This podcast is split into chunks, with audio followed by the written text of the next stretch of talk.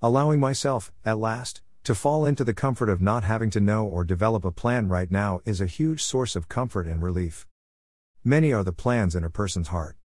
But it is the Lord's purpose that prevails. Proverbs 19:21. I find myself in a weird and unfamiliar place right now. After 11 years of pastoring a church I planted in the small Montana town of Red Lodge, on the heels of having served as the children's pastor for a church in Billings that I also helped plant, I find myself suddenly free of a formal ministry assignment, a place where I am officially Pastor Dan. Today, with the help of many wonderful people, we cleared out of the building we had occupied as a church family, a family gathering together under the banner of Hope Chapel Red Lodge. I had thought to pastor there until I was called home or too old to go on, but the Lord who sent me there had another plan. The thing is, I'm not sure what it is.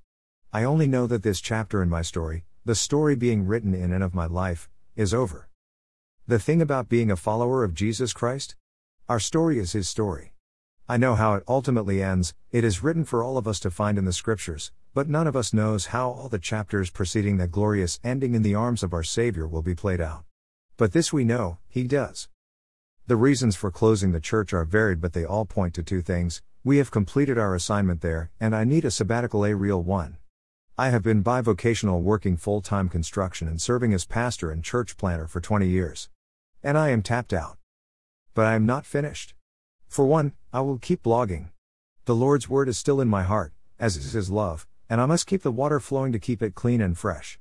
And I learned early on in my walk with the Lord that as one who has been called to teach, blessed with the gifts of prophecy and encouragement, two gifts that many believe are in difficult contrast to one another, I cannot stop speaking in His name.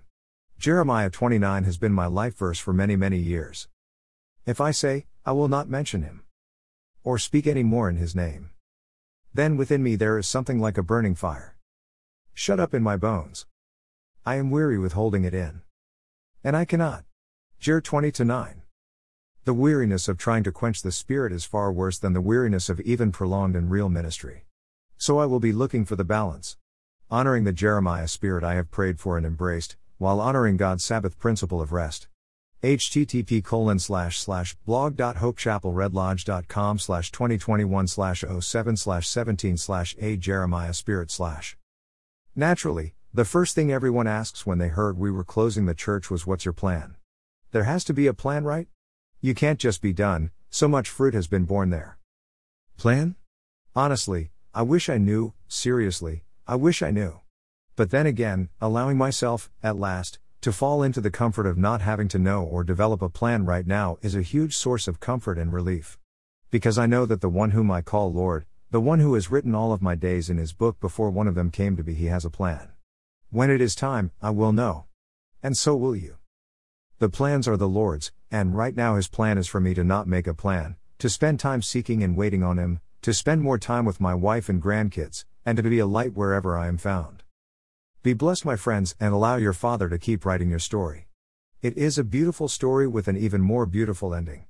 But they have conquered him by the blood of the Lamb and by the word of their testimony, for they did not cling to life even in the face of death. Revelation 12:11. Your story is more needed than ever right now. The kingdom advances by your words of life. Your story is his story. Don't ever allow yourself to be silenced. The Lord's purpose will indeed prevail.